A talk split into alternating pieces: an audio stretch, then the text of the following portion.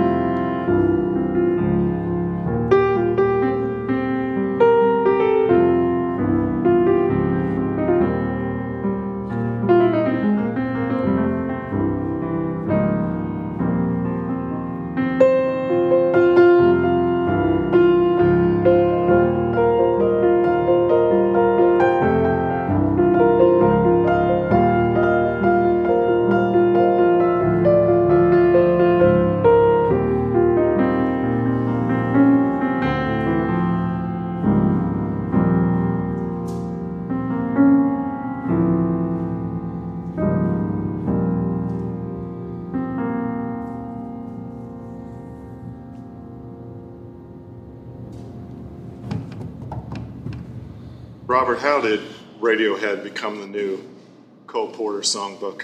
I know, right? You know what? I think it's uh, their forms, their chord changes, and melody. It just lends itself to jazz. Um, even back in the Cole Porter days, you know, there were songs, show tunes, and all these other kind of songs that lend that weren't necessarily jazz tunes, but they lend themselves to jazz. And so when you fast forward, you know, 60, 70 years, there's so much more music to be influenced by than Cole Porter had, than Trane had, you know, and you know, if there's so much more music, so many more genres have been born. So unless I'm walking around with my ears plugged, I'm going to be influenced, especially in the time that I'm living in my time period. I'm going to be influenced by what's happening today in my time period. Like Trane was influenced by what happened in his time period. So it's it's really no different than what the, our fathers of jazz were doing back in the day. You know, they were doing the hip hop of the day. you know what I mean? Mm-hmm. The only difference is we have more choices, but people want us to ignore our choices now and use the same choices that those other guys use, which makes no sense. Which doesn't make you who you are. You know what I mean? Trane wouldn't be who he was if he listened to somebody else's choices. You know that was 50 years older than him or something. You know, whatever it is. So it's it's pretty much the same thing, just different time period. You know, the richness of those chords from Radiohead, it goes beyond jazz. I'm thinking of the Easy Star All Stars, who, who covered OK Computer. Wow. Right, so now you have reggae, right? Which reggae doesn't have a lot of chords traditionally. Exactly. You bring those chords in, suddenly it's a it's different, a rich tapestry, totally. but but brighter and happier. Yeah. Because it's reggae. Right. Exactly. right. Exactly. Yeah. Totally. So you just gave us a nice acoustic performance there, and you're making a bit of a, an acoustic exploration right now. Yes. Can you tell me about that? Yeah, I uh, you know I, when I first got signed to Blue Note Records in 2005, you know I, I recorded like three trio records, and then I moved on and went to this other band that I have called the Robert Glasper Experiment, which is more electric. So in that band, I'm using more Rhodes and and keyboards, um, no acoustic piano. At first, I started off using acoustic piano, but in that particular setting, it just made sense to do keyboards I wanted to do something totally different than trio. So I, I did that for uh, Robert Glasper Experiment. We started in 2000 and, around 2006, but we didn't go on the road and start really touring until around 2009. So I've been doing that band now for like five years straight without really playing acoustic piano. So, so this is not so now a few weeks ago, I recorded an album um, with my original trio again on an acoustic piano on the Steinway. and, uh, you know, it felt so good to get back to it. You know, it felt amazing to get back to it. There's nothing like an actual piano, especially a really good piano. For a jazz pianist, the trio is really the bedrock. The trio, it, totally, it's the best way to explore, for exploration without being by yourself. You know, it's the better the trio, when you have a good trio, I must say. then you all move as one, and it's just amazing. You're able, are you able to feed off each other's energy? oh man, yeah. totally, totally. I get bored with myself sometimes, so it's great to have other guys in the band that actually feed you ideas and, have their own personality on their instruments. That's what I love. That's what makes you know my band so great. Is that I feel that everybody has their own individual sound and voice and when you have those things, it just makes up something new. It's like, you know, it, it just makes something new and something different and something interesting every time you play. What's the process of working on a tune, on an idea in a trio setting? It depends on what it is. A lot of times I might have a template, a palette, or something, like a little idea, and I'll wait until I get around the guys and then let them kind of finish it, let them fill themselves in. I try not to write too much for the trio. I don't write spe- too much specific things. For so this a, a, case where you show up with parts. And, Basically, yeah. yeah, show up with parts. Very rarely music. um, you know, so yeah, it's it's one of those things where I, I write when I think of songs and I'm thinking of songs in my trio. I'm thinking of the actual musicians playing. I'm thinking of Damion on drums and Vicente on bass and that's what I write for. I write for them. I don't write for the instrument necessarily. I write for them. I'm like, oh, I know what he's going to do here. Woo! You know, I hear what Vicente's going to do, and I think that's what gives your band character when you write for the people, not for the instrument. Um, so that's kind of what I, how I how I've always done with the trio and the experiment. How does your approach to artistic expression change on an acoustic piano? Shh, Man, it's uh, you can sing through an acoustic piano. An acoustic piano is like a really soft mattress. You know, when you just lay it, it's like, oh. A keyboard is like a futon. That's what you take a nap on. You take your afternoon nap on this futon while you're watching the Jeffersons or something on TV, you know. But when you're like, I'm going to take this, I'm going to go to sleep now and take a really deep sleep, that's when you get into your bed and the nice mattress, covers, boom, pillows are soft. That's what a, that's what a piano is. So it's is. You know, like that's that's what that is, and it feels so good. It's no other thing like it. And that's like I said, it's it's really how the best way for a pianist to sing on a really good acoustic piano. You know, it's because it's really your touch can determine so much versus a keyboard. Your touch has nothing to do with it. You know. Now, taking it out of the trio setting, when you're by yourself, when you're yourself being at your realist alone, Right. How is practicing different? What changes? Um, you. you sound bad. You're supposed to sound bad. You know, everybody struggles with knowing how to practice and practicing correctly. And so when you're a musician, you tend to sit down at your instrument and play. And just play. And when you're playing, you sound good. But you're not necessarily getting up knowing something you didn't know before. So the really the real way to practice is, you know, you have to sound bad because you're doing something or working on something that you don't know, that you're not familiar with, you know. So it's just about getting familiar with something. So you're supposed there's supposed to be a process of sounding bad, sounding okay, sounding good. You know what I mean? And so when I when I actually do practice, I try to make sure that I'm working on something that I can't do or trying to get better at. Do you run passages or transitions the same way a classical musician would? Um, it depends. Yeah, if I'm learning music, you know, if I'm learning someone's music, I haven't had to learn music in a long time because I've been doing my own stuff for so long. But actually, last week I did. A friend of mine had a, a gig, and I, I was just sitting in on one song. I came back in town, and he sent me an MP3. He's like in a, in a PDF of the music. So I had like an hour to look at it, you know. So I'm looking at the music. I'm like, it's a lot of music. so I was definitely running passages then, and you know, really going over it then, and checking out the bass line, and doing all that kind of stuff. But uh, you know, that's not my normal routine. As far as your normal routine, if you're creating, if you're uh, formulating an idea, what's the best way to put yourself in that sort of zone? Um, I get away from the piano. I write all my songs, 90% of my songs, away from the piano. And everything since 2005, since I recorded my first album on Blue Note, has been because of my phones, the voice memo. Because the reality is, the magic for writing a song isn't going to mysteriously happen when you sit down and decide, I'm going to write a song now. That's not when the universe says, okay, here's the song you've been looking for. The song comes when you're in your urinal. Or, you know, you're, at, you're on the train. So you'll get an earworm, and it's like, I got to get that out. That's exactly what happens. I get an earworm. My friends know if I just bolt off running away, they know I'm running to do catch this Get away from those other pitches. And Yeah.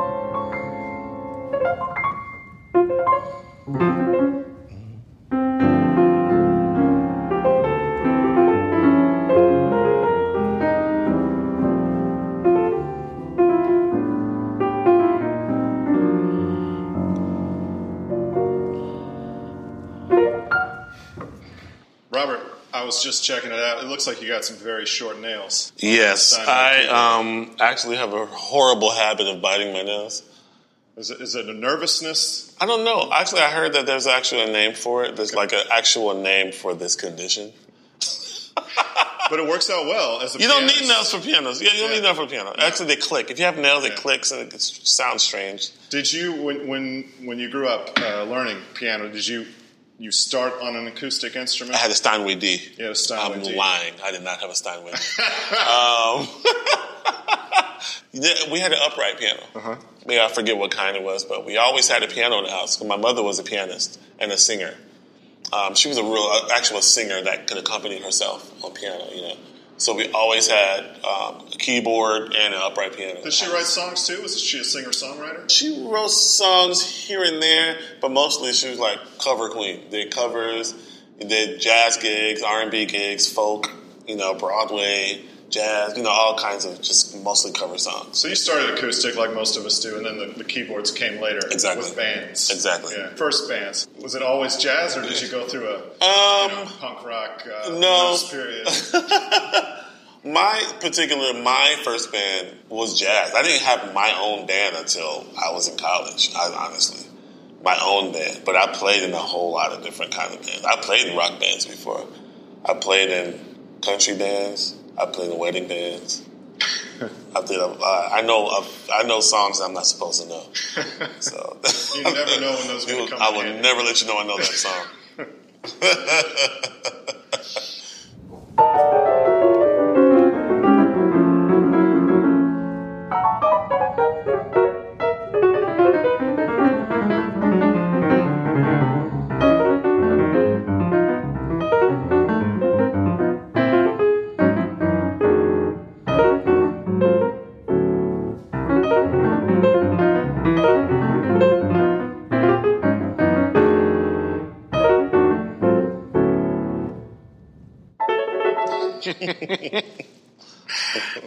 Coming back to the trio, Yes. which, as as we've said, is is the bedrock of of for any jazz pants. What made you want to come back to the foundation?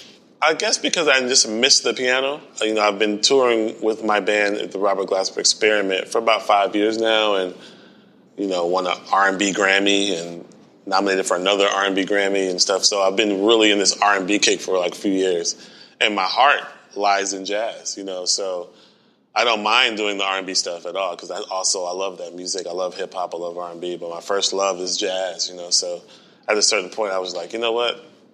let's go back and you know and a lot of my fans are asking for it too i figured it was just time and there's a lot of cats coming up and you know playing the keys and trying to rip my style so i got to come back you know what i'm saying Was Thelonious Monk the first hip hop pianist? he sure was okay. yes he was definitely the first hip-hop pianist it's all the attitude he was the i mean he had more swag than most jazz musicians you know i mean if you're talking about And better swag, hats. if you know what, for people who don't know what swag is, it's like attitude. That's like your style. You know, the way it could be from the way you sit to what you wear to the way you talk, the way your attitude towards something. And between him and Miles, I don't think it gets any more swagged out. You know, what I mean, between those two people. But definitely, he- Monk, Monk was the first hip hop pianist. Just from the way he would comp, you know, the way he would he would just loop something.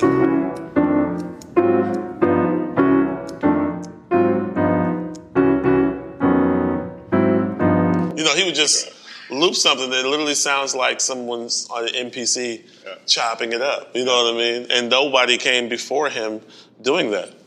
You know, Not coincidental that Wu Tang and everyone else has now sampled Monk. now as- sample Monk, yeah. and I married into the family. That's my wife's great uncle. You know, it's it's all there.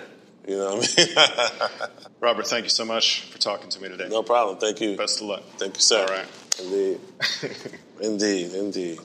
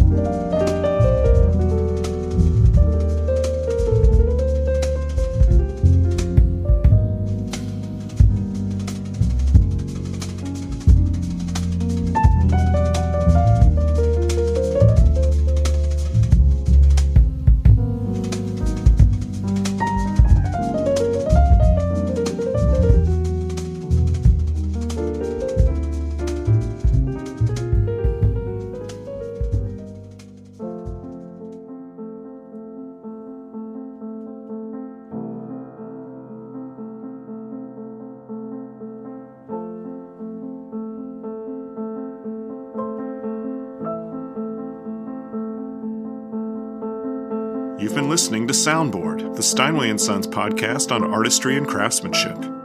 We heard Robert Glasper perform live at the Steinway factory in New York City, including Everything in Its Right Place. His final live noodle segues to Stella by Starlight from the album Covered, the Robert Glasper Trio recorded live at Capitol Studios on Blue Note Records. To purchase tickets to Glasper's October residency at New York City's Blue Note Jazz Club, visit BlueNoteJazz.com.